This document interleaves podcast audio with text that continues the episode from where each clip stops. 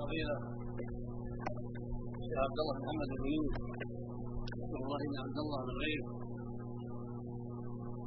ولقد أجاد وأفاد وأوضح الكثير من أحكام الجنائز.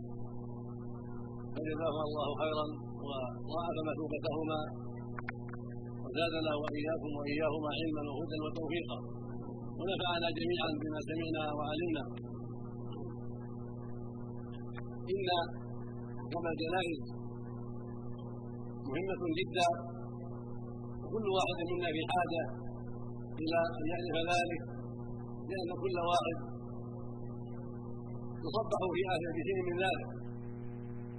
ثم مكتوب على الجميع كل نفس ذائقة الموت وإنما توفون أجوركم يوم القيامة. وهذه الدنيا ليست دار إقامة وليست دار بقاء دار نعيم. ولكنها دار عمل ودار ضعف وانتقال ودار ابتلاء وامتحان فجدير بمسلم وجدير بكل عاقل أن يعنى بأسباب النجاة وأن يجتهد باسباب خلاص من عذاب الله عز وجل. ولا شك أن النظر في أحكام الجنائز والتفقه في ذلك نظر من أسباب من عباده الاخره وتاخر لقاء الله عز وجل. وقد أوضح الشيخان في ذلك الشيء الكثير أجزى الله لهما مثوبة ومما أؤكد عليه وأؤيده. مما ذكره الشيخان. ما يتعلق بزيارة القبور.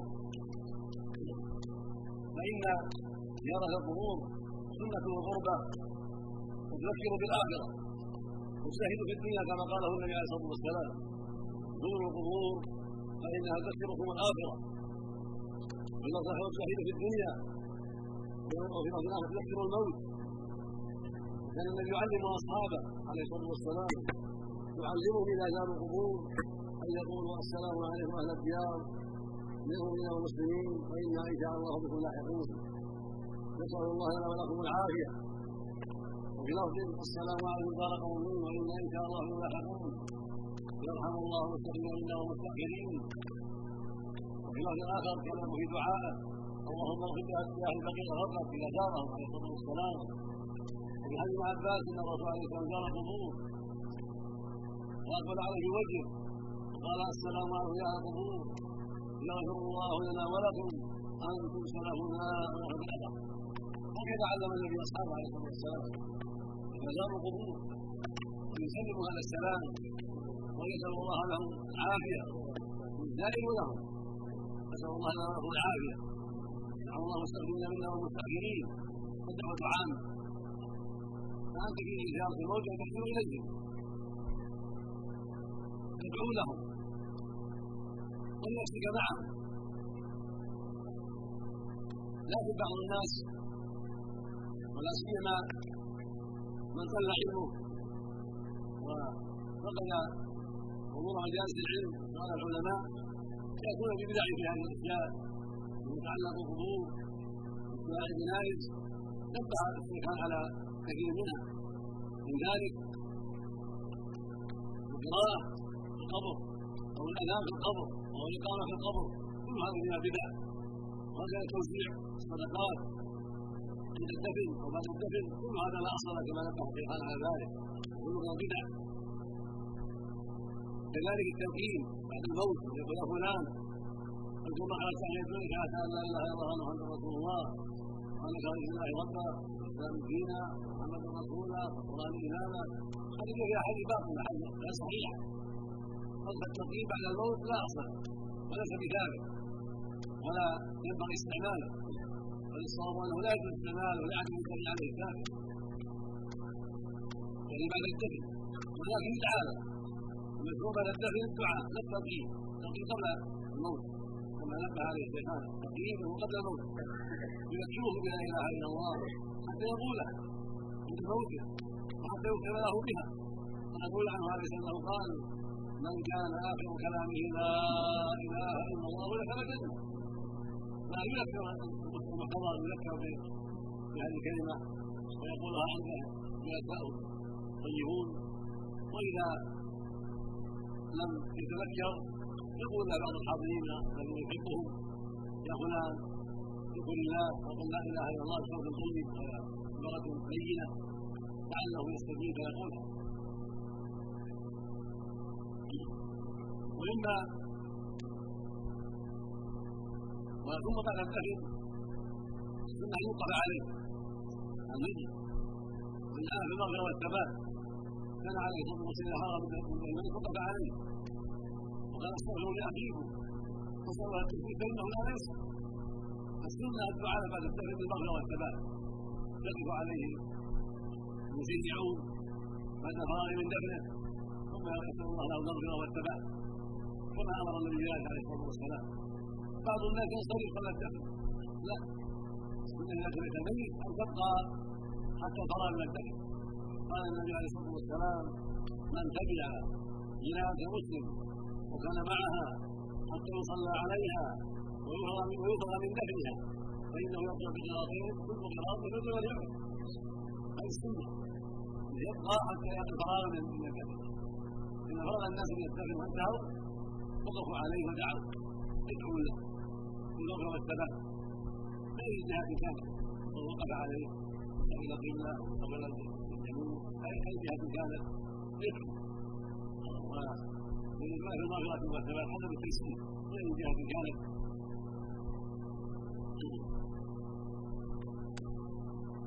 ومما يتعلق بذلك أيضا إنه لا يجوز على الاموال والاستغاثه بالاموال لا عند الدفن ولا بعد ذلك ولا عند زيارة القبور كثير من الناس إذا زار القبور ونسينا القبور من يسمون بالأولياء أو إذا زاروا قبر النبي عليه الصلاة والسلام قد يسألون قضاء الحاجات يسمون المدد الغوث ولا يشرك بالله عز وجل ونبه عليه هذا لا يجوز.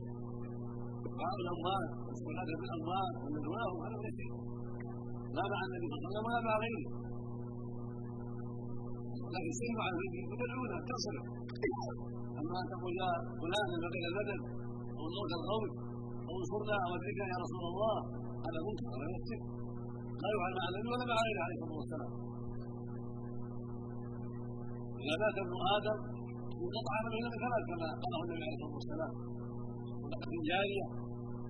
أو علم ينتفع به أو ولد له اما كونه يطلب المدد لا. في حياته. قال ادع لنا يا رسول الله؟ استغفر لنا.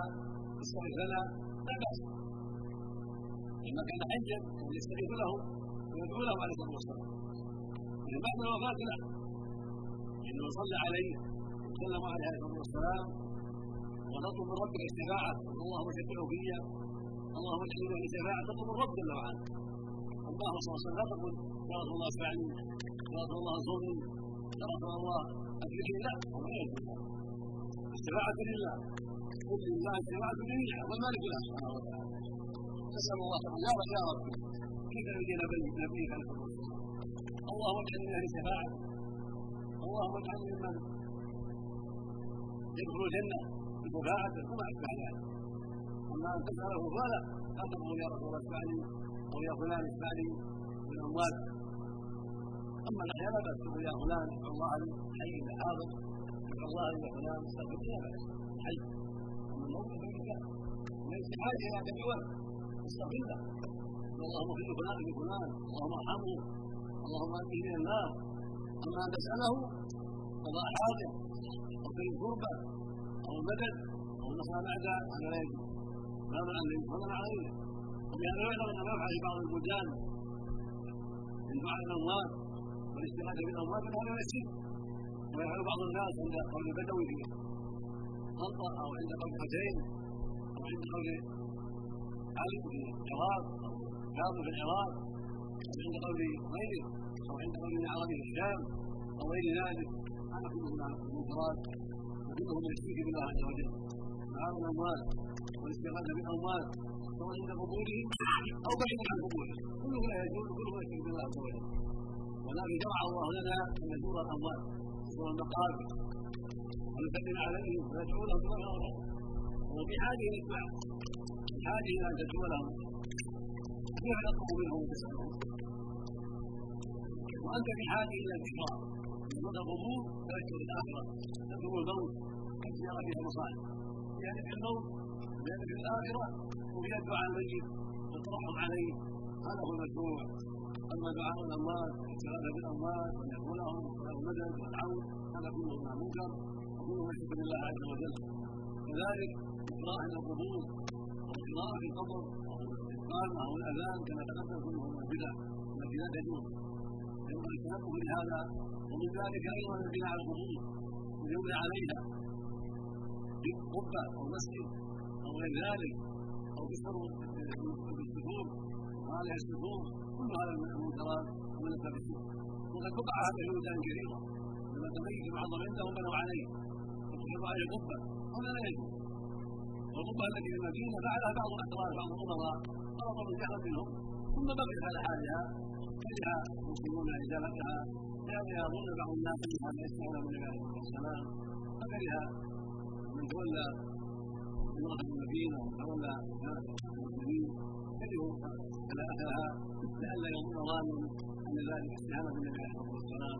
وما اشبه ذلك إذا فليس لها النبي صلى الله عليه وسلم وجد في حجرته في بيته بيت عائشه ولم يضع الصحابه على على قبره ركبة ولا غيرها رضي الله عنه وارضاه ولا اتبعه باحسان ثم هذه الركبه التي وضعها النبي صلى الله عليه وسلم متاخره وقد التاسع فهو الأول العاجل وضعها بعض الامراء بجهله حتى لها اصل بقيت إلى يومنا هذا وظن بعض الناس ان هذا طيب وأن هذا من السنة وليس الامر كذلك بل المفروض نهى عن ذلك قال عليه الصلاة والسلام لعن الله اليهود والنصارى اتخذوا قبور انبيائهم مساجد هذا يحذر ما صنعوا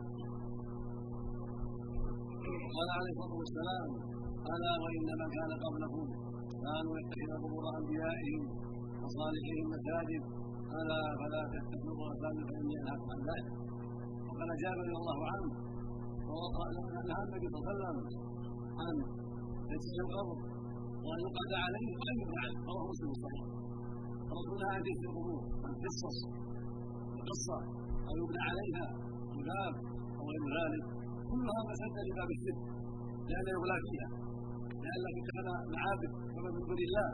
فلهذا نهى النبي صلى الله عليه وسلم عن بناء المساجد عليها وعن كان الباب عليها وعن اصلاحها كل ذلك حمايه لجناب التوحيد وسدا لذرائع الشرك عليه الصلاة والسلام.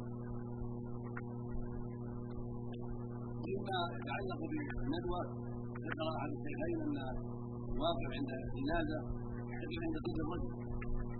وهذا قاله بعض الفقهاء صدق ولكن جاء في السنة عند الرأس كان عن رسول الله عليه وسلم يكون الإمام واقع عند رأس عند رأس الرجل وعند عند المرأة عند وسط المرأة. هذه السنة في الصلاة يقف الإمام عند رأس الرجل وعند وسط المرأة هكذا السنة عليه الصلاة والسلام. واما قول كان عند عند راس الرجل؟ وقال بعض الفقهاء ان كان الاجتهاد من باب أن الراس خير من الصدر ولكن الاولى تحري ما فعله النبي عليه الصلاة والسلام. كذلك نسي الشيطان أن يذكر وضع الكافور في الماء. انه يصعب يوضع في الماء كافور غسل تاخيرا لأن الكافور يطيب الرائحة ويصدق الجسم السنة ان يوضع في الماء ويغسل الميت. الغسله الاخيره الثالثه والخامسه والسابعه العسل فيراه الغاسل يوضع في الغسله الاخيره من الكافور وقيل معروف. يوضع في الغسل بعد الغسله الاخيره كما أمر به النبي عليه الصلاة والسلام. لما غسل ابنته قال وكان في الغسله الاخيره كافورا أو شيء من كافور. وكذلك يدعى ما دل على شيء يتعلق بالمحاده ولما طلب أن يوضع في هذا رساله ومسلم في هذا ان يحاد الناس إلى وضع رساله تبسط أحكام الإحداث وتوضح ما يغضب به الناس. يغضب بالاحداث والفكر على النساء في ذلك تكون